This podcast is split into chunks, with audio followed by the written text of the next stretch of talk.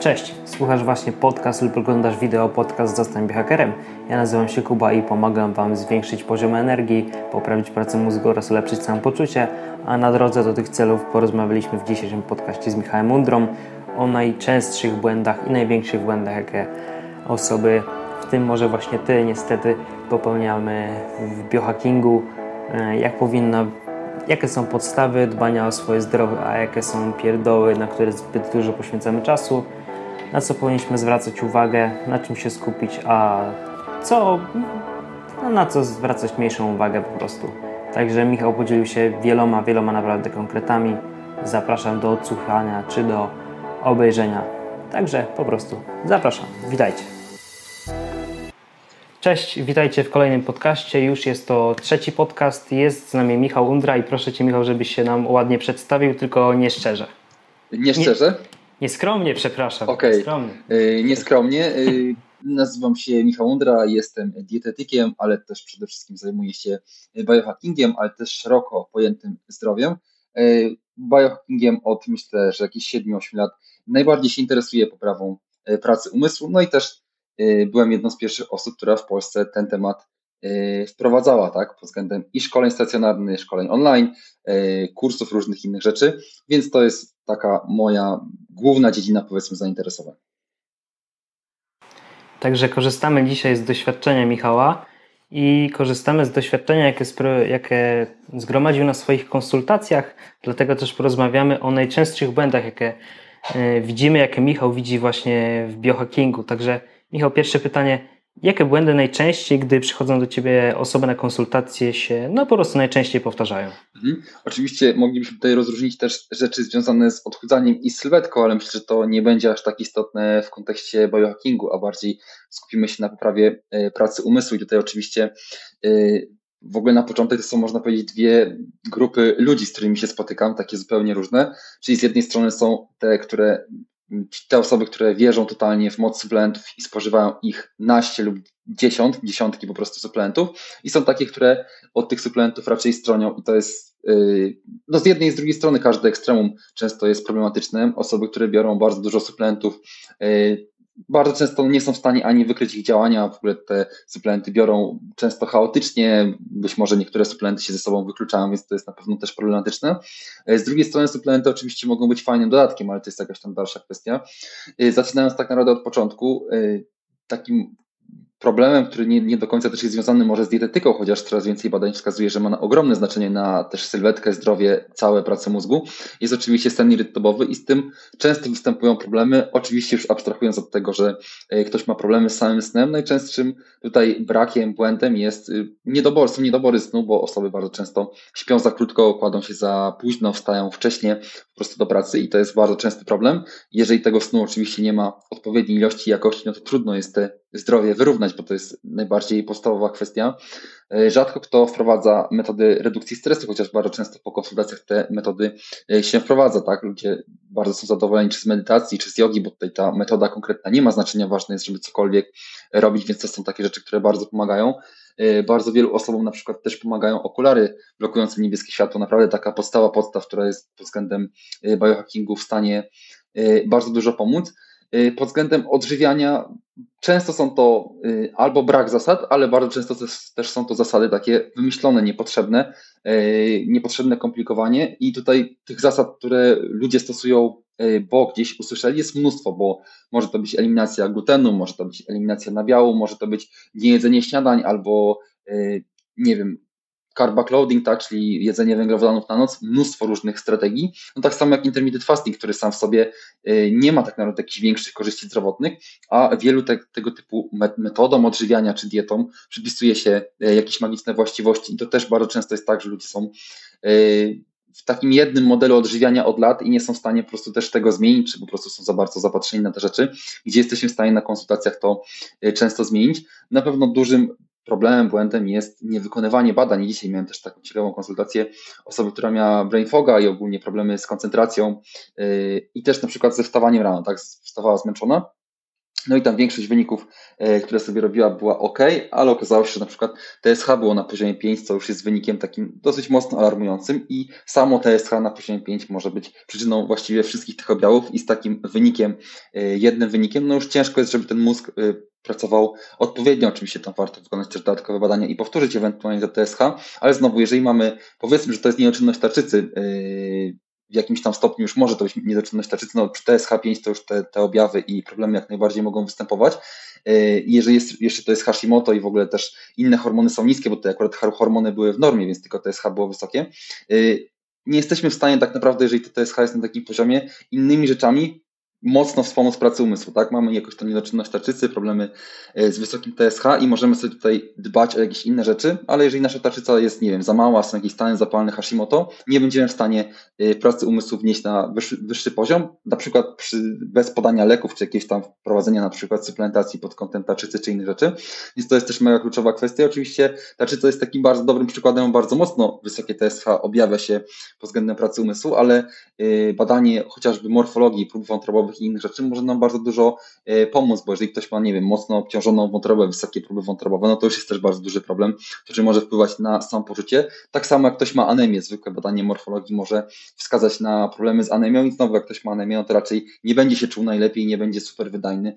E, tych badań oczywiście jest dużo i one zależą też od objawów, ale też bardzo często na przykład objawem jest zmęczenie poposiłkowe, hipoglikemia reaktywna, insulinooporność, to też często jesteśmy w stanie w jakimś tam stopniu wykryć badaniami i na to pomóc, bo to też jest jeden z najczęstszych objawów. Także tych błędów jest na pewno sporo. Myślę, że niewykonywanie badań, jakiś tam właśnie nadmiar suplementów, jakieś konkretne yy, mocne zmiany w diecie, które nie bardzo mają poparcie w ogóle w tym, co chcemy osiągnąć, to są myślę, że takie jedne e, z najczęstszych, no to też na pewno, e, o to, to też w sumie jest dzisiaj przykład, mylenie czy nadmierne wierzenie w trening, a nie w aktywność fizyczną. I to jest cały czas się to powtarza. Y, większość osób standardowo y, zawierza temu, że trenując 3-4 razy w tygodniu, nie robiąc nic więcej, jest w stanie osiągnąć sylwetkę odpowiednią, czy schudnąć, czy cokolwiek, czy zdrowie, a badania wykazały bardzo szeroko, że zdecydowanie ważniejszy jest NEAT i ta aktywność, taka spontaniczna aktywność fizyczna, y, czyli to, co robimy w ciągu dnia, ile kroków, czy na przykład po pracy wykonujemy jakieś prace domowe czy cokolwiek, czy się ruszamy, a nie to, czy y, trzy razy w tygodniu pójdziemy na crossfit, bo to nie będzie miało takiego znaczenia dla naszej sylwetki, jak to, że siedzimy po 10-12 godzin na przykład przy komputerze. I to też jest coś, co cały czas staram się wprowadzać u y, praktycznie każdej osoby. Są oczywiście takie, które tych spacerów mają dużo, ale też bardzo dużo jest to w stanie zmienić pod względem znowu zdrowotnym, sylwetki, y, samopoczucia, ale nawet snu, bo nawet znam takie przypadki, że jak ktoś robił 1500 kroków dziennie nie wychodził za bardzo z domu, to wprowadzenie samych 10 tysięcy kroków powodowało, że sen był bardzo dobry i regeneracja znacznie lepsza, więc jest tego dosyć sporo. Dobra. Powymieniałeś nam teraz od myślników takie najczęstsze przykłady, a ja chciałbym się w każdy teraz może po kolei e, z tych problemów zagłębić. Wspomniałeś mm, pierwsze, o, mm, pierwsze co wspomniałeś to sen, że osoby często nie przykładają większej wagi do tego snu, nie rozumieją jak, jak ważna jest to sprawa i rzucają się na przykład e, na suplementy. Czyli gdybyś mógł nam taką piramidę mm, przedstawić słownie, e, gdzie są fundamenty takiej naszej piramidy, czy to jest właśnie sen, a gdzie dopiero znajdują się te suplementy? Mhm. Sen to jest zdecydowana podstawa i tutaj można powiedzieć, że to jest piramida biohackingu. Pisanie jest zawsze podstawą, też temat jeden z najbardziej interesujących i to jest tak, że jeżeli jesteśmy odpowiednio wyspani na co dzień, co zdarza się bardzo rzadko, bo większość osób i tak śpi e, za mało, czy wsta, po prostu musi wstawać wcześniej do pracy, czy właśnie no, często się kładziemy później. E, też badania wykazywały, że nie bardzo możemy odsypiać na przykład w weekend e, to, jak w tygodniu śpimy mało, więc, więc bardzo często występują problemy z niedoborem snu. Teraz na przykład w pandemii może to się zmienić, bo wiele osób pracując z domu po prostu odlicza ten czas dojazdu, tak, może troszeczkę dłużej pospać, ale śpiąc zbyt krótko, yy, na dłuższą metę mamy problemy zdrowotne i problemy z pracą umysłu, ale jeżeli ktoś jest wyspany na co dzień i śpi ogólnie odpowiednio dużo, to jedna nieprzespana noc, czy ewentualnie dwie działają pobudzająco. I to też fajnie wykazały badania, że jeżeli yy, raz na jakiś czas po prostu wstaniemy wcześniej, to możemy mieć podwyższone hormony takie stymulujące, yy, na przykład wyższe hormony też tarczycy, co powoduje, że nasza praca umysłu i ogólnie koncentracja może być nawet spora, tak, i możemy być mocno pobudzeni, ale jeżeli na dłuższą metę to robimy, co w większości przypadków jest problemem, to mamy problemy czy ze zmęczeniem, czy ogólnie ze wstawaniem rano, czy ze zjazdami nawet poposiłkowymi, tak, energii. Yy, niektórzy mają problemy ze wstawaniem rano, niektórzy mają zmęczenie popołudniowe, poposiłkowe, to już różnie też wygląda, ale ogólnie też nasza wydolność będzie gorsza, koncentracja, pamięć przede wszystkim, bo konsolidacja pamięci zachodzi przede wszystkim podczas snu, że jak ktoś się nie wysypia, na przykład dużo chce się uczyć, no to nie będzie w stanie tego zapamiętywać, ale tak samo sen wpływa na parametry sportowe, na dokładność, na wydolność na jakiekolwiek inne parametry sportowe. Więc jeżeli ktoś trenuje, nie wiem, zawodowo, półzawodowo, amatorsko i chce poprawiać swoje efekty, no to też bez treningu nie jest w stanie tego poprawić. No i tak samo oczywiście regeneracja, jeżeli ktoś trenuje dużo, to potrzebuje tego 100 więcej. To też wykazuje, że y, sportowcy zawodowi często śpią więcej niż te zalecane 9 godzin, czasem 10-11, bo mają tak duże obciążenie ciała, y, więc sen to jest absolutna podstawa biohackingu. Potem albo odżywianie ogólnie rzecz biorąc, albo redukcja stresu. I tutaj ciężko powiedzieć, które jest ważniejsze. Powiedzmy, że redukcja stresu jako taka rzecz może bardziej związana z biohackingiem. Znowu stres chroniczny i stres y, ostry to są dwie różne kwestie. Jeżeli ktoś ma stres y, ostry na jakiś czas, Y, ktoś go zdenerwuje, tak, jakaś powiedzmy, że tam kłótnia, czy najczęściej się podaje jakieś tam przypadki wypadku samochodowego, czy tego typu rzeczy, gdzie jest bardzo dużo adrenaliny, to nasze ciało do takich ostrych stanów stresowych jest jak najbardziej przyzwyczajone i to jakiegoś tam dużego y, spustoszenia w naszym organizmie nie robi, no chyba, że wiadomo, że jest to taki stres, że dostajemy zawału, ale ogólnie jak to jest taki stres ostry, krótki, to nasz organizm sobie z tym dobrze radzi, ale jeżeli mamy stres chroniczny, taki jak związki nieszczęśliwe, czy kredyty, czy jakieś inne problemy, nie wiem, mieszkaniowe, finansowe i tak dalej, które trwają, czy, czy problemy w pracy, które trwają 10-20 lat, to ten stres nas bardzo mocno niszczy. No i oczywiście idealnie było źródła stresu eliminować, ale nie każdy jesteśmy w stanie wyeliminować. Dlatego też metody redukcji stresu są tak ważne, y, żeby to zdrowie sobie poprawić. No i metody redukcji stresu polegają na tym, że na przykład szef, który nas y, denerwował nie wiem, jakimś tam porannym spotkaniem, czy coś tam nam mówił, powiedzmy nas krytykował, to jeżeli jesteśmy w stanie dobrze, długotrwale wprowadzić jakieś metody redukcji stresu, to te rzeczy już nas tak nie, yy, nie oddziałują nas tak na nas tak mocno, nie wpływają na naszą fizjologię, nie podnosi nam się na przykład kortyzol i tak dalej, więc mamy niby podobny stres, ale reakcja jest zupełnie inna, więc to jest też mega ważne. No dzisiaj z tym z chronicznym stresem prawie każdy się zmaga, bo yy, czy to będzie teraz czas pandemii, który jest dodatkowym stresem chronicznym, czy właśnie problemy finansowe, czy kredyty, czy jakieś tam związki, spotkania, praca, to jest bardzo częsty, przynajmniej z jedną z tych kwestii ktoś yy, ma problemy. Odżywianie też jest mega ważne.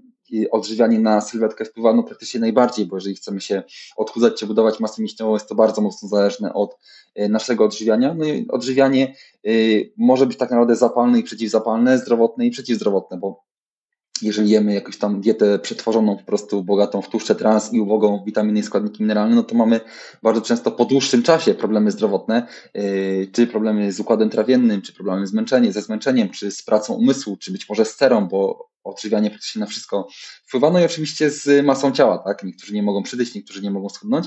E, na dłuższą metę znowu odżywianie bardzo mocno wpływa na cały nasz organizm i to też jest oczywiście bardzo ważne, że nie jeden posiłek tutaj decyduje o tym, jak nasze zdrowie, praca umysłu i wszystko będzie tutaj e, pracować, tylko to jest raczej długotrwałe, tak? Czyli też e, to, że raz na jakiś czas zjemy niezdrowy posiłek, jeżeli na co dzień się odżywiamy zdrowo, to raczej nie będzie to miało konsekwencji dużych, ale z drugiej strony, jeżeli przez lata odżywialiśmy się bardzo źle, no to jeden zdrowy posiłek tego też nie naprawi. Y, potem myślę, że jeszcze można by było mówić na przykład o metodach ekspozycji na ciepło i zimno. To są też takie bardzo fajne y, metody biohackingu, które mogą pomóc czy w odporności, czy w samopoczuciu, czy nawet spalaniu tkanki tłuszczowej, y, czy nawet redukować ryzyko chorób sercowo-naczyniowych, ekspozycję na zimno i na ciepło to są też te metody, które po prostu możemy strategicznie wykorzystywać. Na pewno aktywność fizyczna jest mega ważna i znowu tutaj trening i aktywność fizyczna to są dwie różne rzeczy. Trening jak najbardziej, tak, w konkretnych celach, czy to sylwetkowych, czy poprawiania wydolności, czegokolwiek, jakikolwiek to trening jest, ale aktywność fizyczna przede wszystkim dla zdrowia, ale także dla sylwetki. Yy, no i pewnie gdzieś tam na górze będzie, będą to suplementy, chociaż znowu w tej piramidzie pewnie znalazłoby się troszeczkę więcej miejsc i, i więcej czynności, które w biohackingu moglibyśmy wymienić, ale to są myślę, że te najbardziej podstawowe. Dobra. Ja chciałbym się odnieść do tego, co powiedziałeś, yy, do tego drugiego fundamentu od dołu, czyli do redukcji stresu.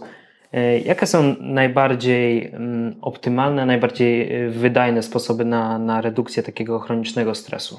Znaczy najbardziej optymalną wydaje się medytacja, która ma najwięcej badań i najlepszy wpływ na przykład na samą strukturę mózgu, na neurotransmitery i w ogóle na mnóstwo innych kwestii, bo praktycznie nie ma y, aspektu zdrowotnego, w którym by medytacji nie przebadano, bo wpływa na zespół jelita drażliwego, na y, nawet szczęśliwe związki, na mnóstwo innych kwestii, więc, więc tutaj y, medytacja ma prawdopodobnie najwięcej badań. E, I myślę, że czas y, do zysku, tak? Ta, ta inwestycja czasu jest najlepsza, bo nawet 5 minut medytacji stosowanej po prostu codziennie, po jakimś czasie te efekty przyniesie. Tutaj ta medytacja naprawdę może być krótka i, i nie trzeba się tutaj silić znowu na 30 minut, ale każda metoda redukcji stresu, którą lubimy, będzie będzie odpowiednia, bo tutaj nie chodzi o to znowu tak samo jak w diecie, żeby każdy stosował dietę keto, jak ktoś nie lubi na przykład tłustego mięsa, bo, bo to też nie będzie miało sensu. E, więc taka metoda redukcji stresu, która dla nas jest odpowiednia, którą lubimy i będziemy wykonywać regularnie, jest najważniejsza. Czy to będzie e, może dla kogoś spacery w naturze, dla e, kogoś słuchanie muzyki, może spa, masaże, jakieś tam przebywanie z bliskimi, może kontakty społeczne, yoga, medytacja, to jak najbardziej można wybrać do, pod siebie. Ja po prostu najbardziej też lubię medytację, ona ma najwięcej badań, ale to nie znaczy, że to też jest jest jedyna skuteczna metoda. Mhm. E, pytam właśnie o te sposoby na redukcję stresu, bo e, praktycznie mało sposobów się na to wymienia. Właściwie najczęściej wymieniane to jest medytacja i yoga, z tego co kojarzę, a właśnie są też to, co chciałem, żebyś właśnie powiedział, e, czyli spotykanie się ze znajomymi, jakaś muzyka, przebywanie w naturze. Temu się mało poświęca czasu, a myślę, że to jest naprawdę super, e, są to super naprawdę metody na redukcję tego stresu. Ok, to pójdźmy dalej w, w górę tej piramidy, no, pójdźmy na sam czubek nawet.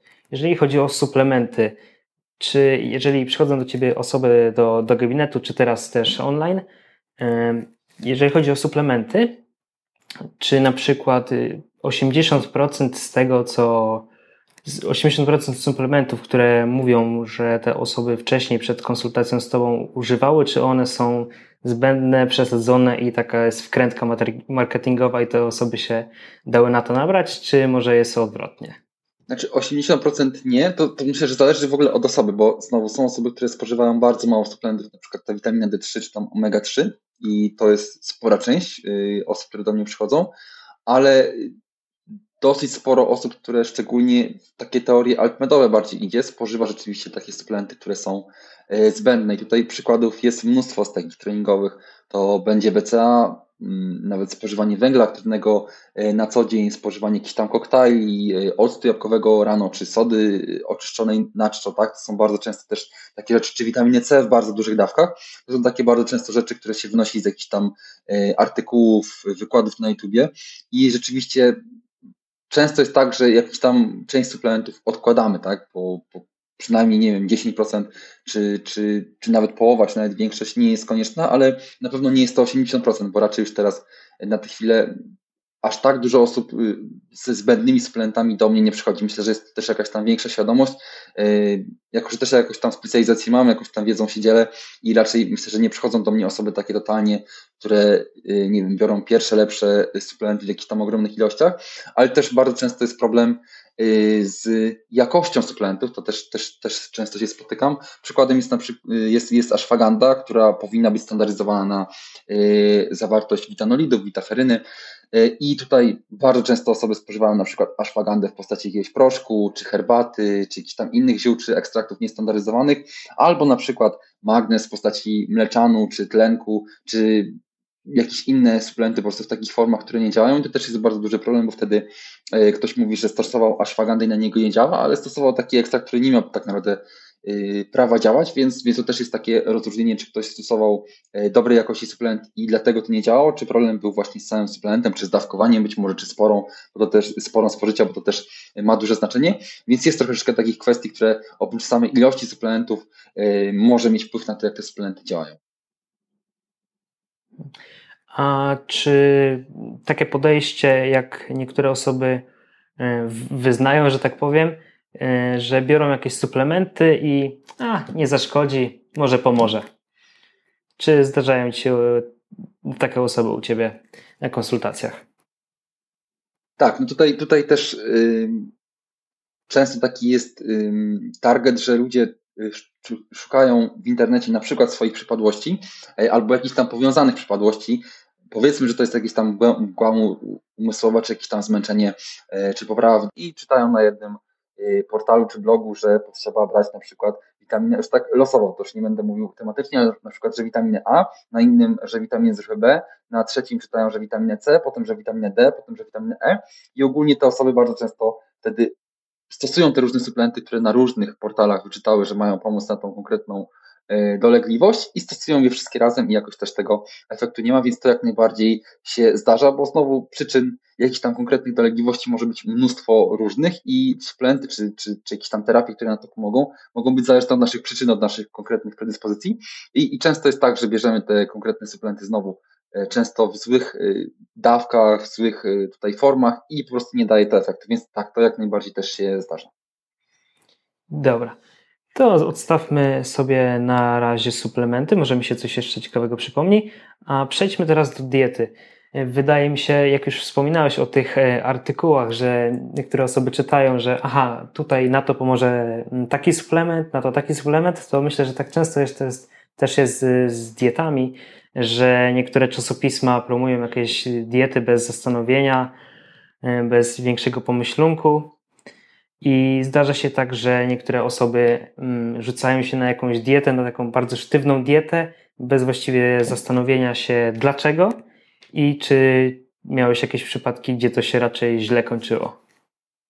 Tak, to, to, to takie przypadki są cały czas i yy, z takiego bardziej biohackingowego środowiska, no to bardzo często jest to dieta keto, która powiedzmy, że często ludzie obiecują, że dieta keto poprawi nam pracę umysłu i zmniejszy zmęczenie i u części osób jak najbardziej się to sprawdza, bo, bo dieta keto jak najbardziej na umysł, taki, taki stan neurologiczny jest w stanie wpływać u części osób bardzo korzystnie, ale nie u każdego się sprawdza. Druga kwestia oczywiście jest taka, że dieta keto e, jest to najtrudniejsza dieta do poprowadzenia, bo tak naprawdę od początku są tam niezbędne suplementy. E, dodatkowo dieta keto musi się zmieniać wraz z czasem. To nie jest tak, że to właśnie to jest bardzo duży problem, że mnóstwo osób stosuje dietę keto cały czas tam powiedzmy 5% czy 10% węglowodanów, czy tam poniżej 50%, 50 gramów węglowodanów. I nigdy tego nie zmienia, mimo że trenuje, co jest też bardzo tak naprawdę szkodliwe dla zdrowia. No i bardzo dużym problemem też w diecie keto jest to, że y, wiele osób nadal stosuje dietę keto jako po prostu tłuste mięsa, smalec i tak dalej, a nie zwraca uwagi na jakość tych tłuszczy i w ogóle tutaj ten stosunek tych rodzajów kwasów tłuszczowych, co też jest bardzo ważne, ale w ogóle z takich standardowych, no to najczęstsza jest eliminacja glutenu, y, nabiału, to, to jest zdecydowanie najczęstsze. O glutenie albo o pszenicy, no to po prostu dużo y, klienci są w stanie gdzieś tam przeczytać, czy w książkach, czy na artykułach, to się bardzo mocno demonizuje. Tak samo na biale, że on powoduje jakiś tam śluz, czy inne rzeczy też bardzo częste, ale też w konkretnych yy, przypadłościach, powiedzmy, nie wiem, czy przy problemach z tarczycą, czy ewentualnie z hormonami, yy, wiele osób unika soi, czy jakichś tam goitrogenów, czy jakichś innych tam grup żywieniowych, więc to się zdarza bardzo często i znowu wpływ na przykład glutenu na nie wiem, choroby autoimmuniczne czy na inne rzeczy jest bardzo mało udowodniony, bardzo mało przebadany. Oczywiście części osób może pomóc, ale myślę, że częściej ta eliminacja jest zbędna niż, niż konieczna, albo też osob, myślę, że to też często jest taki stres i nawet taka ortoreksja, że po prostu tak mocno przejmujemy się tym, co spożywamy, czego nie możemy spożyć, czy gdzieś tam wychodząc, czy to ma troszeczkę glutenu, czy pszenicy, że daje to taki stres, większy stres niż tak naprawdę zjedzenie, jakieś tam rozluźnienie tych e, swoich ram dietetycznych mogłoby mieć na nasze zdrowie. Więc tak, to są bardzo często. Wspomniałeś, że często się to zdarza na diecie keto. Jeżeli tak, to jakie są najczęściej popełniane diety, e, najczęściej popełniane błędy na tej diecie? Tak, tak jak mówiłem, zaczynając od samego początku, brak y, suplementacji. Przy diecie keto tak naprawdę niezbędne są składniki mineralne czy tam elektrolity, bo to można rozdzielić na potas, magnez, sód czy, czy sól po prostu, albo spożywać te jako elektrolity. To jest wręcz niezbędne, jeżeli chcemy, żeby ta adaptacja przeszła e, odpowiednio. E, drugą kwestią to jest właśnie spożywanie po prostu żywności przetworzonej i tłuszczy nasyconych w nadmiarze, gdzie nie ma w diecie e, oliwy z oliwek, awokado czy tam orzechów, tylko tłuste mięsa czy olej kokosowy, który tak naprawdę ma najwięcej kwasów tłuszczowych nasyconych brak zmiany ilości węglowodanów, czyli cały czas jemy taką samą ilość węglowodanów, to po czasie, szczególnie dla osób aktywnych, też trzeba zmienić. Yy, ilość kalorii może być też tutaj problematyczna na diecie keto, jako że osoby też często stosują to jako metodę odchudzania. Dieta keto hamuje yy, łaknienie, tak naprawdę hamuje głód. Bardzo często też yy, ta ilość kalorii jest zmniejszona. Y, czasem zdarza się w drugą stronę, że ktoś je za dużo kalorii, bo też jest taki mit, że od, na keto nie da się przytyć y, i tłuszcze nie tuczą. Y, ilość posiłków też może być problematyczna, bo zdarzają się osoby, które spożywają 5 posiłków na keto, to też raczej nie jest, nie jest to odpowiednie, też nie za bardzo pasuje. No i są takie metody opcjonalne, które mogą to keto wspomóc. No, olej MCT jest najlepszym przykładem, bo olej MCT niezależnie od posiłku, niezależnie od pory, zawsze podnosi poziom ketonów, tak? Oczywiście, jeżeli wybijemy sobie olej keto, y, olej MCT z y, jakimś tam posiłkiem, makaronem czy ryżem, to, to te ketony nie zostaną użyte za bardzo jako źródło energii, ale jak najbardziej jest to coś, co szczególnie w okresie adaptacji może też nam pomóc po prostu, bo na adaptacji często czujemy się zmęczeni, mamy jakieś tam bóle głowy i tak dalej, olej MCT może to pomóc, więc myślę, że to są te y, główne błędy. No jeszcze też poziom białka może być problematyczny, bo y, dieta keto nie jest y, wysokobiałkową dietą, jest raczej taką średnio lub raczej niskobiałkową dietą, szczególnie na początku. Później te białko można też zwiększyć, ale problem jest często z ilością białka. No i myślę, że z tą jakością, jakością tłuszczu. No i, no i błonnik, tak? Błonnik, jako że błonnik też często do węglowodanów w diecie keto, do tych tak zwanych węglowodanów netto się nie wlicza, e, więc błonnik możemy sobie jeść w dużych ilościach, szczególnie zielono-liściaste warzywa, e, czy warzywa ogólnie bezskrobowe. Jak najbardziej możemy spożywać, czy powinniśmy w ogóle spożywać w dużych ilościach i to też jest mega ważne, żeby w takiej diecie to e, uwzględnić. Dieta to też z moich doświadczeń bardzo dobrze sprawdza się sezonowo, czyli zimą, jesienią bardziej keto, a wiosną, latem raczej E, te węglowodany wracają z powrotem, bo taki jest też cykl e, powiedzmy naszych naturalnych tutaj hodowli, także tych węglowodanów mamy latem i e, wiosną więcej, więc to też jak najbardziej się sprawdza. No i keto też można łączyć z różnymi biohackingowymi metodami, na przykład z ekspozycją na zimno, bo to też może jak najbardziej ze sobą się łączyć. Dobra. Wspomniałeś o olej MCT, także skojarzył mi się też taki jeden mały błąd, który, mały, nie mały, E, które niektóre osoby właśnie popełniają. Jak to jest z tą kawą kuloodporną? Można tam rzucić byle jakie tłuszcze, byle jakie masło i będzie śmigać? Tak, no tutaj kawa kuloodporna, bardzo ciekawy temat. E, standardowo, powiedzmy, że na samym początku kawa kuloodporna e, składała się z masła zwykłego albo klarowanego plus oleju kokosowego. Jednak olej kokosowy ma bardzo mało tłuszczy MCT, ma najwięcej tego Y, oleju C12, który też nie do końca do, do średniołańcuchowych kwasów tłuszczowych się wlicza i nie do końca się tak zachowuje. Dlatego zamiast oleju kokosowego zdecydowanie lepszy, y, spra lepiej sprawdzi się olej MCT, który ma właśnie te średnio typowo średniołańcuchowe kwasy tłuszczowe, które zupełnie inaczej się wchłaniają niż zwykłe. Y, więc to jest jedna kwestia. Druga, ja nie jestem zwolennikiem akurat masła i w ogóle masła, masła klarowanego w kawie kuloodpornej. Ona ma zawierać maślan, Y, maślan sodu, tak, który y, wpływa korzystnie na jelita, jednak ilość maślanów y, maśle jest bardzo niewielka, to po prostu w suplemencie bez problemu sobie większą dawkę dostarczymy, albo spożywając błonnik, bo tak naprawdę maślan powstaje, produkują go nasze bakterie jelitowe w odpowiedzi na spożycie właśnie błonnika, więc to jest jedna kwestia. Druga kwestia jest, że masło na, ma nam dostarczać witaminy rozpuszczalne w tłuszczach, ale znowu nie wydaje mi się, żeby warte było tyle tłuszczy nasyconych dostarczonych w kawie i kalorii, yy, żeby to masło spożywać. Wolałbym gdzieś tam spożyć w ciągu dnia. Yy, to jedna kwestia. No i druga kwestia to jest właśnie ten olej MCT. No i trzecia kwestia to jest to, że mówi się, że kawa kuloodporna tuczy, czy tam można od niej przydyć i tak dalej.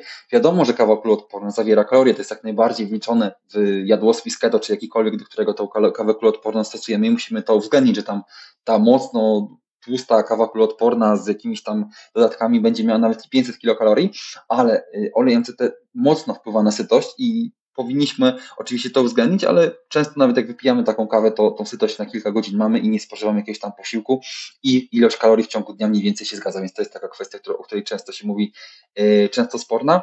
No i też oczywiście bardzo ważne, że jeżeli ktoś chce spróbować kawy kuloodpornej, to olej MCT wymaga czasu do zaadaptowania się do spożywania yy, tego oleju, bo jeżeli na początku yy, za pierwszym razem użyjemy dużej dawki oleju MCT, to kończy się to dużym bólem brzucha i często nawet biegunkami, ponieważ transportery właśnie tego oleju muszą, nasz organizm musi się do tego po prostu przyzwyczaić, dlatego zaczynamy od maksymalnie 5 ml i dawkę powoli zwiększamy. No i oczywiście kawę kuloodporną też y, przygotowujemy za pomocą jakiegoś tam miksera, blendera y, czy innej rzeczy, bo to nie chodzi o to, żeby wlać po prostu olej MCT i y, czy ewentualnie masło i wlać to po prostu do kawy, tak? To trzeba zblendować, bo inaczej to w ogóle też nie ma sensu, więc to są takie ważne kwestie. Mhm. Dobra. Przejdźmy może dalej y, do aktywności fizycznej. Wspomniałeś, że większość osób y, nie uprawia aktywności fizycznej, tylko robi pojedyncze treningi i czeka na rezultaty. Czy mógłbyś coś więcej o tym wspomnieć? Tak. Y, tutaj pod względem treningów, treningi to tak naprawdę jest jakiś konkretny cel, czyli e, trenujemy na przykład na siłowni, żeby zbudować sylwetkę, trenujemy cardio, żeby poprawić wydolność, czy tam zdrowie sercowo-naczyniowe, bo to tak wygląda. Konkretne rodzaje treningów powinny mieć konkretne cele. Oczywiście możemy w ogóle trenować sobie dla przyjemności, nie wiem, pójść na squasha czy na cokolwiek innego i trenujemy dla przyjemności, nie ma to konkretnego jakiegoś tam celu, powiedzmy, że też dla zdrowia i dla przyjemności, ale taki, jeżeli trenujemy yy, regularnie, no nie wiem, chodzimy na siłownię, no to warto, naprawdę bardzo polecam, żeby albo prowadzić jakiś dziennik treningowy, mieć jakiś plan konkretny, czy nie wiem, wsparcie trenera, żeby do czegoś te treningi prowadziły, bo jednak fajnie jest, jak mamy jakiś progres i rzeczywiście wpływa to też na czy sylwetkę, czy samopoczucie, czy może siłę i wtedy to nas będzie też motywować i będzie to rzeczywiście odczuwalne, więc to zdecydowanie bym polecał. Ale yy, tak jak mówiłem, no te treningi niestety nie zapewnią nam dawki aktywności fizycznej, bo to, że sobie trenujemy 4 razy czy nawet 5 razy w tygodniu po godzinę czy półtorej godziny, nie zapewnia nam aktywności w ciągu dnia. I tak naprawdę dla naszego zdrowia znowu najnowsze badania wskazują, że ta ilość kroków i ogólnie tych tak, takiej aktywności niezwiązanej z treningiem jest tak naprawdę ważniejsza. Tutaj to taką minimalną ilością są 3000 kroków, gdzie pokazano, że poniżej tej ilości y, kroków wykonywanych dziennie zwiększa się ryzyko chorób chronicznych, szczególnie sercowo-naczyniowych, y, zawałów, udarów itd. Tak y, więc to jest jedna kwestia, którą chcielibyśmy na pewno pokonać te 3000 kroków. Także tutaj można też jako przykład podać, że jeżeli ktoś siedzi w domu i raczej z tego domu nie wychodzi, tak, ma jakąś tam pracę zdalną, to prawdopodobnie 2000 nie przekroczy, 1500-1000 kroków wykona, czyli bardzo, bardzo niska ilość, no taka dla zdrowia to jest, to jest naprawdę, y, po prostu na dłuższą metę będzie to na zdrowie się bardzo mocno przekuwało, a żeby wykonać 10 tysięcy kroków przy osobie wyższego wzrostu, na przykład y, ja mam 1,90 m, no to jest pod 8 km y, spacerem, tak? Czyli dosyć sporo. Wiadomo, że to nie jest 8 km raz dziennie, tylko y, wszystkie, no, czy wstanę do lodówki, czy pójdę, nie wiem, do sypialni gdziekolwiek, czy gdzieś na spacer do sklepu, wszystko się liczy oczywiście, ale żeby te 8 y, km, powiedzmy, czy dla niższej osoby 5 km dziennie przejść, no to jakiś tam, jakąś tam świadomą świadomość te, tych kroków trzeba mieć, żeby to wykonać. Jeżeli tej świadomości nie mamy, to często bardzo dużo tych kroków brakuje. E, więc to jest jedna kwestia. No i te kroki powinny być najlepiej rozłożone w ciągu dnia, czyli co no maksymalnie naprawdę godzinę, ale lepiej co 45 minut czy nawet 30 minut siedzenia przy biurku w pracy robić jakąkolwiek przerwę na chociażby rozprostowanie się, jakiś spacer, czy być może jakąś aktywność, co też poprawia krążenie krwi do mózgu, obniża glukozę we krwi i w ogóle wpływa na zdrowie bardzo korzystnie, ale można to robić przed pracą, w trakcie pracy, po pracy, gdzieś tam wieczorem, żeby to było jakoś tam w miarę rozłożone. I tak samo na przykład będąc w domu już gdzieś tam po pracy wieczorem, można w jakimś, jakimkolwiek stopniu jakąś tam aktywność wykonywać, bo tu znowu chodzi o gestykulację, o cokolwiek, jakieś prace domowe, to w jakimś, jakimś stopniu jak najbardziej można wpleść po prostu w naszą dzienną rutynę i w ten sposób dążyć do tych 10 kroków. Fajnie jest też yy, wykorzystywać albo apkę, albo jakąś tam opaskę, czy, czy jakieś inne krokomierze, żeby yy, mieć świadomość, jak ta ilość naszych kroków wy, jaka wynosi teraz i do czego się odnosimy w ogóle, od czego zaczynamy, bo może to być takie, że naprawdę otworzy nam oczy i zobaczy, zobaczymy, ile tych kroków wykonujemy, więc y, to jest fajne.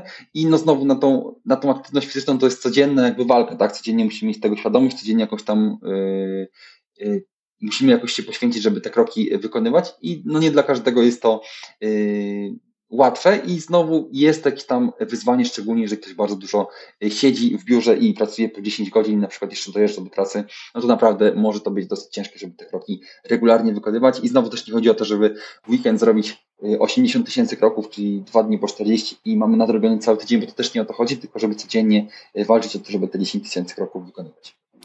A czy nie jest tak, że osoby w poszukiwaniu właśnie wiedzy o usprawnieniu siebie czytają o treningu na siłowni i czytają o na przykład treningu biegowym i rzucają się przez pierwsze dwa tygodnie z taką wielką motywacją na to bieganie, wielką motywacją idą na siłownię, ale nie sprawia im to większej frajdy i po dwóch tygodniach kończą na kanapie, zamiast na przykład iść czasami sobie, tak jak mówiłeś, zrobić dużo kroków, iść sobie na spacer jakiś przyjemny z muzyką, albo zrobić jakąś fajniejszą aktywność, taką, jeżeli nie lubią tego biegania, to na przykład iść pograć z kolegami w piłkę, no teraz może w tych czasach to nie, ale no, jakąś bardziej taką aktywność fizyczną, która im sprawia frajdy, czy to nie byłoby dla nich lepsze? Tak, tutaj aktywność fizyczna to jest jedna oczywiście, ale to można bardziej też do medytacji nawet przyrównać, bo to jest najczęściej się zdarza, że czytamy o wspaniałych, czy słuchamy o wspaniałych e, właściwościach medytacji, no to dobra, od jutra 30 minut i dwa razy dziennie. I to bardzo często się kończy po kilku dniach, bo po pierwsze efektów medytacji ciężko jest odczuć od razu. Niektóre osoby no po tygodniu są w stanie odczuć, ale ogólnie te efekty nie przychodzą od razu jak po jakiejś tabletce. E, no jeżeli y, chcemy zaangażować tak dużo czasu, no to często się frustrujemy, że nie ma efektu i że tego czasu naprawdę no nie ma nam, brakuje nam tego czasu, a jeszcze nie ma efektu, to, to, no to jest za dużo, dlatego lepiej zacząć od 3 minut, nawet raz dziennie, czy 5 minut, niż od takiej dużej ilości, ale tak samo dokładnie z, aktywno- z treningiem, tak, bo yy, może ktoś konkretny polecać, że ten trening jest najlepszy, czy, czy tamten, bo ktoś lubi crossfit, ktoś lubi piłkę nożną, ale to, co my robimy, no to jak najbardziej warto jest zbadać i po prostu y, sprawdzić różne dyscypliny sportowe i wybrać te, którą lubimy. Myślę, że w ogóle problem y, często jest taki, że mamy bardzo wąski dostęp do czy chęć sprawdzenia dyscyplin sportowych i y, naprawdę tych sportów, które możemy uprawiać jest mnóstwo, tak? Czy to będzie siłownia, ale na siłowni można 10 różnych rzeczy robić, czy to będzie jazda na rowerze, może bieganie, może jakieś interwały, ale też ścianka wspinaczkowa, może to być squash, tenis, y, tenis stołowy, czy mnóstwo innych tutaj takich aktywności fizycznych które warto sprawdzać, które po prostu my lubimy i być może jest taka, której, którą rzeczywiście będziemy uwielbiać i będziemy wykonywać bez żadnego, nie wiem, tam yy, ponaglenia, czy jakieś tam yy, zmuszania się i będzie nam, nam sprawiało przyjemność i na pewno dla naszego zdrowia to też yy, będzie bardzo korzystne. Dobra, powiedzieliśmy sobie o jednej skrajności, czyli tych, którzy kończą z niczym, a czy, no jestem pewien, że jest tak, ale czy, zapytam w ten sposób, czy przychodzą do Ciebie osoby, które właśnie idą w tę drugą stronę i trenują po 6 godzin dziennie i po roku do Ciebie przychodzą i mówią, że nie mają większych chęci do robienia czegokolwiek w ciągu dnia. E, sprawy, często zdarzają im się kontuzje, jakieś e, objawy przetrenowania i Ty im wspominasz o, o tych pierwszych fundamentach, o śnie i oni robią jakieś takie wielkie oczy, mówi się o regeneracji i oni tak, tak sobie myślą, że kompletnie o tym zapomnieli. Czy są też takie właśnie osoby z drugiej strony? Tak, zdarzają się, chociaż to jest na pewno mniejszy procent, bo ja też ze zawodowymi sportowcami raczej nie współpracuję, ale to na przykład w crossficie chyba najczęściej spotykam osoby z crossfitu, które bardzo dużo trenują. Ogólnie crossfit jest bardzo mocno obciążający, szczególnie na takim wysokim poziomie, bo jeżeli tam wchodzi dwubój też do tego, no to dla układu nerwowego jest to bardzo ciężki yy, trening. W ogóle treningi crossfitowe są po prostu ciężkie. I zdarza się, że ktoś na przykład jest instruktorem crossfitu i jeszcze sam trenuje i te osoby naprawdę są, uwielbiają crossfit i trenują na przykład 6 razy w tygodniu, jeszcze te treningi prowadzą, a treningi crossfitowe często trwają półtorej, dwie godziny i mocno są zajechane jak najbardziej i to wpływa Y, no właściwie ciężko powiedzieć na co nie wpływa, bo są problemy ze snem, problemy z dietami, z trawieniem. Przy takiej ilości treningów często też y, pojawiają się problemy z przejedzeniem odpowiedniej ilości kalorii, bo jeżeli tak ciężko trenujemy i tak długo, to mamy bardzo wysokie zapotrzebowanie kaloryczne. Spożywanie takiej ilości kalorii obciąża układ pokarmowy, sam ciężki trening obciąża układ pokarmowy i ciężko jest na przykład to przetrawić, więc y, jak najbardziej to się zdarza. Raczej jeżeli już ktoś tak bardzo ciężko trenował i doszło do kontuzji, to raczej po tych kontuzjach się do mnie zgłasza, jak już, już no ten po prostu cały układ nerwowy i, i ciało fizycznie zostało mocno przeciążone. Mhm. A czy przychodzą do ciebie osoby, które na przykład pracują biurowo i też nie rozumieją tego. Ciągle wracamy do snu i do redukcji stresu, ale no to właśnie wychodzi, co jest teraz y, najważniejsze. Czy zdarzają się takie osoby, które na przykład y, piją bardzo duże ilości kawy, y, yerby, próbują kawy kuloodpornej, jakichś neotropów, a zapominają o regeneracji, to też się może źle skończyć? Tak, jak najbardziej. Tutaj akurat ostatnio mam bardziej przypadki z yerbą, że po 2 litry dziennie yerby e, gdzieś tam ludzie wypijają i yerba, jeżeli to jest taki prawdziwy ekstrakt mocno zaparzony, to jest bardzo mocne. Ja miałem taką przygodę pierwszą swoją z yerbą, właściwie tam kilka razy piłem, ale brat mi zaparzył taką mega mocną y, yerbę, nie wiem, gdzieś o 15. I jak, ja nie jestem jakoś tam mocno wrażliwy na kofeinę, y, nie odczuwam za bardzo kawy i tak dalej. Jak wypiłem tę yerbę o 15, to do drugiej w nocy nie mogłem po prostu zasnąć. To był tak mocny napar i to mi też uświadomiło, jak można mocną yerbę zrobić. To oczywiście znowu od metody parzenia i y, czasu parzenia, temperatury i tak dalej, ilości wypitej, wszystko zależy ale jeżeli ktoś pije, y, bo yerbę raczej pije się przez cały dzień, tak? Jeżeli ktoś pije szczególnie to jeszcze po 16, po 18, to jak najbardziej może to wpływać na sen. Yy, oczywiście zdarzają się osoby, które mówią, że ja to po kawie mogę zasnąć i nie mam z tym problemu, ale i tak sen będzie zawsze gorszy po kofeinie, co też bardzo szeroko zostało yy, udowodnione. Z nootropikami też bardzo często się zdarza, że ludzie próbują bardzo wielu nootropików w różnych dawkach, bo, bo znowu czytają na różnych tam, y, czy oglądają, czy słuchają o, o, różnych tam y, nootropikach i często też nie przynosi jakiegoś tam spodziewanego efektu, albo już dochodzą do takich nootropików ekstremalnych, tak, bardzo mocnych jakichś tam leków, a niektórzy nawet bardzo szybko do takich leków dochodzą, bo słyszeli, że to jest najmocniejsze i tutaj też zdarzały się takie przypadki, że ktoś na przykład, no nie, nie będę może wymieniał nas, ale po jakichś tam lekach czują stany lękowe i ogólnie nie pomaga im w ogóle to w pracy, a mają to stosować do pracy, albo y, na dłuższą metę jakieś tam mają problemy po odstawieniu tych, tych suplementów czy leków, bo na przykład są takie powiedzmy mocniejsze suplementy nootropiki, y, bardziej powiedziałbym leki, które wymagają uzupełniania jakichś tam niedoborów, tak? Jeżeli stosujemy jakieś tam leki, no to trzeba dbać o to, żeby nie, nie powstawały niedobory, bo jeżeli stosujemy bardzo długo, to mamy jakieś tam problemy właśnie z niedoborami, gdzie na przykład metformina też jest takim lekiem, y, metformina akurat na insulinoporność, tak? Wiele osób stosuje i nie każdy wie, że ona powoduje niedobory witamin z grupy B, szczególnie B12 i też magnezu i wpływa negatywnie na florę. I to jest tak samo, jak ktoś długo stosuje metforminę, no to widzę też bardzo często, że te y, rzeczywiście te, te wyniki się pogarszają po prostu, tak? Witamina B12 jest nisko, jest jakaś tam anemia, magnez nisko, czy jakieś problemy jelitowe, więc to do, do, do tego samego można przyrównać, tylko nie ma lekarza od nootropików na tę chwilę za bardzo, tak? Y, wiadomo, że też mnóstwo nootropików, jakieś tam racetamy, ogólnie w większości były projektowane po to, żeby albo pomóc osobom, które mają y, uszkodzenia mózgu, jakieś tam degeneracje, demencje, albo fizyczne uszkodzenia typowo mózgu, y, albo na przykład w chorobach chronicznych, gdzie ktoś jest mega zmęczony, tak, i ten mózg nie funkcjonuje odpowiednio, na przykład stwardnieniem rozsianym, więc to pod, pod tym względem jest y, najczęściej badane, a często bardzo brakuje na neotropikach, y, szczególnie tych mocniejszych takich badań nad zdrowymi osobami, które po prostu funkcje kognitywne sobie chcą poprawić, więc to też, też jest problematyczne.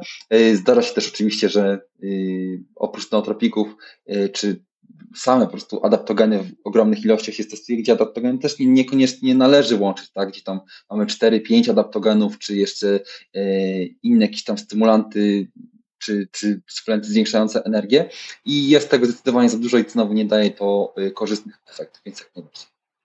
Mhm. A jeżeli już mówimy o tych neotropikach, to które najczęściej polecasz e, swoim klientom? Czy masz takie? Tak, jak najbardziej. W ostatnim czasie myślę, że to jest Lions Mane. Jak ktoś e, zaczyna przygodę z neotropikami, to no, Lions Mane jest fajny, bo jest bezpieczny, wpływa korzystnie na y, strukturę i pracę mózgu i jest dosyć mocno odczuwalny i dobrze łączy się z kawą. Często też zaczynam od L-taniny, bo to jest jeszcze taki w ogóle bezpieczniejszy, łagodniejszy y, suplement.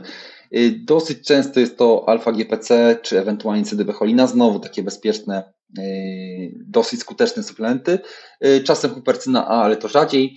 No i myślę, że adaptogeny, szczególnie Bacopomynieri gotukola, to jest też coś, jeżeli ktoś przychodzi z celem długofalowej poprawy pamięci albo w ogóle jakiejś tam y, ochrony mózgu, neuroprotekcji, to to zdecydowanie też zalecam. Y, czasem oczywiście zdarzają się jakieś tam konkretniejsze, mocniejsze środki, ale to już po y, jakichś tam wstępnych doświadczeniach i po też uzgodnieniu tego. Ale myślę, że w ostatnim czasie to Lance Main to jest taki jeden, jeden z najczęściej, najczęściej polecanych, bo naprawdę oprócz tego, że ma fajne badania i tak dalej, jest naprawdę dobrze odczuwalny i ludzie dobrze się po nim czują. Wspomniałeś na samym początku, kiedy wymieniałeś najczęstsze błędy o nieprzeprowadzaniu badań. Czy często zdarza się tak, że jakieś osoby e, przed jeszcze konsultacją z Tobą spróbowały naraz bardzo wielu środków i nie robiły żadnych badań i tak naprawdę nie wiedziały, co działa, co nie działa? I czy, czy jest to częsty problem? Tak, zdecydowanie. Tutaj zależy, jakim kto problemem przychodzi, bo na przykład kobiety dużo częściej mają wykonane badania, bardzo często mają też zdiagnozowane już jakieś problemy, y, choroby nawet, tak? Czyli lekarz już zdiagnozował na przykład Hashimoto, PCOS, czy jakiś tam insulinoporność i tak dalej, to jak najbardziej często się zdarza, co też yy, wykazuje, co też jest udowodnione, że yy, kobiety częściej wykonują badania i to nawet udowodnione zostało, że najczęściej guzy na jądrach wykrywają kobiety mężczyznom, więc to też jest bardzo ciekawe. A wiadomo, że na przykład badanie piersi y, u kobiet samemu jest bardzo często popularne i bardzo dużo się o tym też mówi, więc to też jest jakaś tam różnica, więc to zdecydowanie y, kobiety mają tych badań y, częściej po prostu regularnie, regularnie wykonywane. Tu myślę, że też zależy od skali determinacji, bo jeżeli ktoś ma bardzo długo problemy zdrowotne, nie wiem, ze zmęczeniem, czy w ogóle ze skórą, czy być może z odchudzaniem, czy z czymkolwiek, to raczej te osoby już jakieś tam od jakiegoś czasu wykonują badania, ale jeżeli ktoś y, robi, że tak powiem, to po matku, żeby trochę poprawić swoje samopoczucie, że coś tam mu brakuje, coś tam z czymś nie jest najlepiej, to bardzo często jest to bez badań, albo badania jakieś tam podstawowe, tak, no bo wiadomo, sama morfologia y, sporo mówi, ale nie jest to cała, cała historia, tak, danej osoby. Jest mnóstwo innych badań, które w konkretnych objawach można wykonać, więc to jak najbardziej, jak najbardziej się zdarza. A jakie są najczęstsze badania, które zlecasz swoim klientom? Y, morfologia to zawsze na pewno, insulina z glukozą też bardzo często, bo te y, problemy bardzo często występują. Y, próby wątrobowe, aspat, alat też bardzo często. U kobiet na przykład ferytyna, u mężczyzn bardzo często testosteron, to praktycznie też zawsze. Może zasadem lubię też badać, bo tutaj też jakieś problemy czy z nerkami, czy z układem moczowym jak najbardziej mogą wychodzić. Lipidogram raczej też. Jakieś tam inne badania wątroby jak GGTP, na przykład jak ktoś spożywa alkohol, TSH, FT3, FT4, bardzo często, jeżeli są znowu problemy e, z koncentracją, homocysteina jako ryzyko chorób sercowo-naczyniowych, udarów, zawałów. E, z takich ogólnych to chyba było tyle, czasem, czasem nerki, ale tutaj to nie zawsze i nie u każdego, ewentualnie jakieś tam dalsze hormony. U kobiet tak jest w ogóle problem z jakimś tam cyklem miesięcznym, czy, czy z PMS-em, no to już badania konkretnych hormonów, a no i prolaktyna myślę, że też dosyć, dosyć często, jako że prolaktyna też tam takie gorsze samopoczucie i praca mózgu, jak najbardziej też może się przekładać, więc, więc to też. Mhm. Trochę tego jest. Mówimy o badaniach. Tak, ale to oczywiście a... wszystko indywidualnie, tak? No to, to, to nie jest tak, że każdy musi wykonać wszystkie badania w zależności od objawów, no i też z, od czego zaczynamy, tak?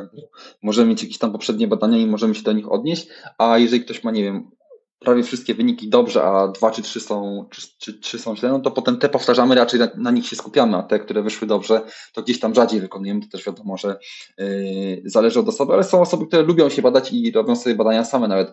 Yy, nawet zdarzało mi się, że co dwa tygodnie gdzieś tam ktoś sobie e, wykonywał badania i podsyłał, więc, więc naprawdę zależy od osoby. No wiadomo, tutaj też barierą jest e, często bariera finansowa, bo badania kosztują, ale w Polsce i tak mamy bardzo duże szczęście, że możemy sobie każde badanie wykonać prywatnie, gdzie w większości krajów tak naprawdę Europy nie jest to możliwe i, i w innych krajach naprawdę jest problem, żeby dostać jakieś skierowanie i w ogóle jakiekolwiek badania zrobić, więc to jest bardzo duży plus w Polsce. Dobra, powiedzieliśmy o badaniach, a coś takiego pochodnego, ale w mniejszej skali, czyli mierzenie jakimiś opaskami, zegarkami, trackerami snu. Czy zalecasz to osobom, które do Ciebie przychodzą, żeby mierzyły właśnie parametry snu, parametry na przykład y, bicia serca, HRV, czy to też jest u Ciebie często zalecane? Znaczy, to już jest taka ingerencja, że raczej to, jeżeli wychodzi w rozmowie, bo yy, zdaję sobie sprawę, że to też jest jakaś tam inwestycja, no i zależy, jako, jakie kto ma cele, ale zdarza się, że wiele osób z Oura na przykład lubi sobie korzystać i to używa. Y, z opasek bardzo często z tych standardowych, na przykład Xiaomi Mi Fit, y, bodajże Mi Fit, tak? To dosyć często, tylko że te opaski takie standardowe raczej, raczej mierzą do aktywności, do, służą do mierzenia aktywności ilości kroków. E, do snu to tak średnio, taki tam bardzo ogólny pogląd, e, ale rzadko mi się zdarza, żeby komuś mocno polecał, żeby sam sobie kupił te urządzenie. Jeżeli ktoś jest rzeczywiście, widzę, że e, bardziej zainteresowany tam i chce, chce te gadżety, to jak najbardziej, e, jak najbardziej, no bo to jest bardzo dobry pogląd. No i też to e, HRV, no to taki super wyznacznik, szczególnie jeżeli ktoś dużo trenuje, czy dużo pracuje takiej regeneracji, więc e, jeżeli ktoś jest bardziej zainteresowany i bardziej w ten temat wchodzi, to tak, tylko że znowu no to jest inwestycja kilkuset złotych co najmniej, żeby ten czytnik czy, czy opaska w ogóle jakiś sens miał. Mhm. Dobra, przejdźmy jeszcze do ostatniego tematu, wspomniałeś e, na samym początku o tarczycy, że to często się, to, że to jest często pomijany element i w biohackingu, znaczy w świecie biohackingu nie, nie za często się e, słyszy o dbaniu o tarczycę. Czy mógłbyś więcej coś o tym wspomnieć? Tak, no tutaj jeżeli chodzi o tarczycę, oczywiście najczęstszym problemem jest niedoczynność tarczycy, czyli po prostu tarczyca, która za mało produkuje hormonów i zdecydowanie najczęstszą przyczyną w obecnych czasach e, niedoczynności tarczycy jest Hashimoto, znaczy rzadko zdarzają się inne przyczyny. No tutaj Hashimoto, w, czyli nie każdy wie? Hashimoto to autoimmunologiczne zapalenie tarczycy, e, czyli tak naprawdę nie do końca to jest choroba tarczycy, bo jest to choroba autoimmuniczna, czyli nasz układ odpornościowy, mówiąc obrazowo, zjada, atakuje naszą tarczycę i przez to ona przestaje produkować hormony, chociaż na początku może ich produkować dużo.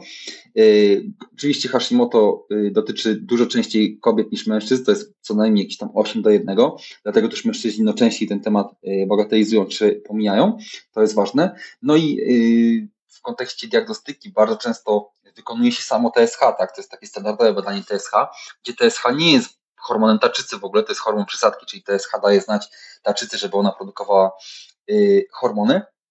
No i samo TSH czasem może być w normie, a hormony mogą być zaburzone, ale zdarza się też, że TSH jest poza normą, a hormony y, w normie, więc to wszystko oczywiście też interpretujemy y, pod objawem. No i co bardzo ważne, że diagnostyczne w chorobie Hashimoto i ogólnie w stanach zapalnych jest USG tarczycy. I to USG tarczycy naprawdę warto sobie wykonywać, szczególnie jeżeli mamy problemy z tarczycą, ale ogólnie zaleca się po 25 roku życia przynajmniej raz to USG tarczycy wykonać i potem co 5 lat y, wykonywać, nawet jak tych problemów z tarczycą nie mamy, a jeżeli mamy historię, nie wiem, mama, ciocia czy ktoś bliski w rodzinie ma problemy z tarczycą, to już w ogóle jest dużo większe wskazanie.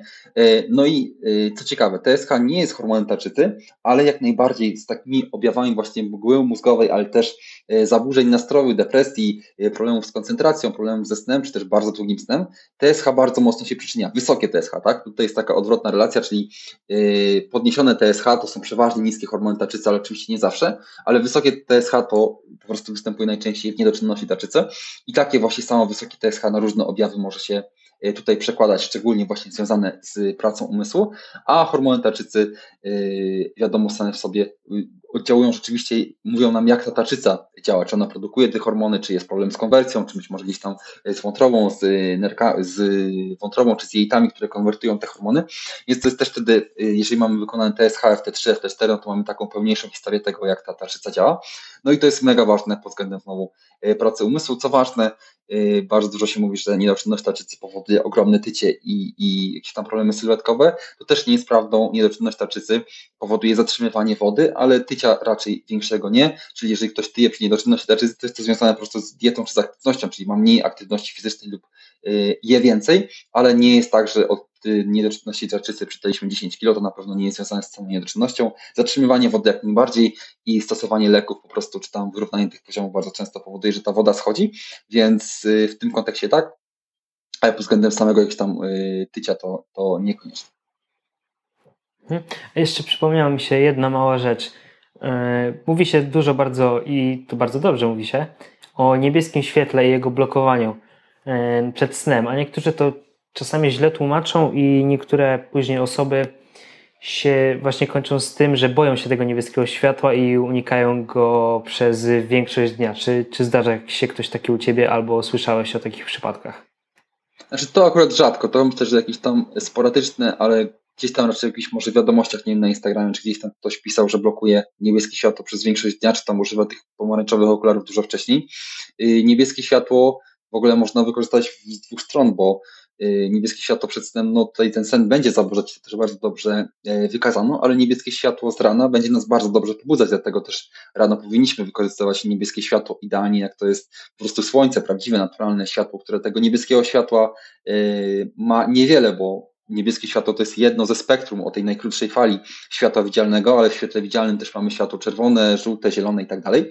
E, to niebieskie po prostu występuje w największym, największym koncentracji, w największej ilości w sztucznym świetle, czyli laptopy, komputery, LEDy mają mnóstwo niebieskiego światła, a bardzo mało innych kolorów, tak? A z kolei w słońcu, czy tam w ogniu, na przykład naturalnych takich źródłach światła z słońca, e, są te fale światła widzialnego bardziej zbilansowane, ale rano my jak najbardziej na światło niebieskie powinniśmy się wystawiać. Tutaj e, najlepszą jest metodą po prostu wyjście gdzieś tam na słońce i nawet cała, cała ekspozycja całego ciała, to super działa naprawdę, żeby się e, pobudzić i żeby ten poziom energii i rytm dobowy był odpowiedni, ale jeżeli nie, to często też stosuje się sztuczne niebieskie światło, takie lampy do pobudzania o jakichś tam większej mocy, chociaż tutaj z tym ewentualny problem może być to, że, że, że to może wpływać negatywnie na wzrok, bo bardzo dużo moc, mocnego niebieskiego światła na wzrok raczej wpływa negatywnie, dlatego też to trzeba wypośrodkować, czy robimy sobie jakąś tam, jak wstajemy bardzo wcześnie rano i na zewnątrz jest y, jeszcze ciemno, wystawiamy się na jakąś tam lampę y, i rzeczywiście się pobudzamy, czy, y, czy nie, tak, no tutaj to już jest kwestia indywidualna i tutaj nie mam jakiejś tam jednej odpowiedzi,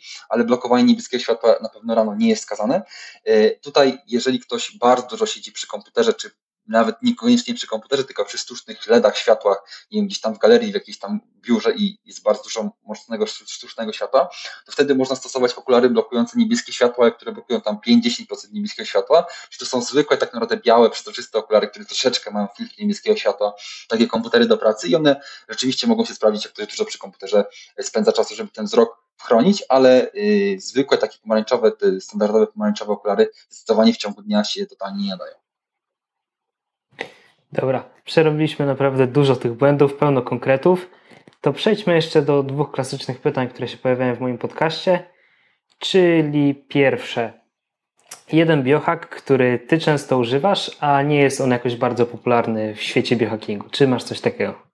Tak, e, zastanawiam się, bo to pytanie przedstawiałeś wcześniej i myślę, że na przykład takim e, biohackiem jest używanie białego szumu. E, biały szum to jest taki dźwięk, bo są różne rodzaje szumu, teraz w ogóle jest coraz więcej na temat pink noise, brown noise, czyli takie powiedzmy brązowy szum czy różowy, chociaż pink noise raczej się nie, nie tłumaczy jako różowy. Są różne rodzaje szumów, e, czy takich dźwięków, które mogą e, nas wyciszać, uspokajać i stosuje się na przykład je w medytacji, e, czy w jakichś tam innych kwestiach dla poprawy na przykład pracy umysłu, tak, przy pracy umysłowej. I ja bardzo lubię biały szum stosować do drzemek i do medytacji i ten biały szum można używać może to wydzielać ten biały szum, tak, po prostu ten dźwięk aplikacji, ale też podobne dźwięki wydają, wydają na przykład e, suszarka czy odkurzacz, to są takie, czy szumisie, tak, to takie zabawki dla dorosłych. Ja na przykład lubię do medytacji używać te suszarki, to jest taki mój nietypowy yy, biohack, który wydaje, bo suszarka wydaje taki biały szum i jest to bardzo fajnie w stanie odciąć yy, elementy otoczenia, więc myślę, że to jest taką ciekawostką. Mhm. Ciekawe, ciekawe.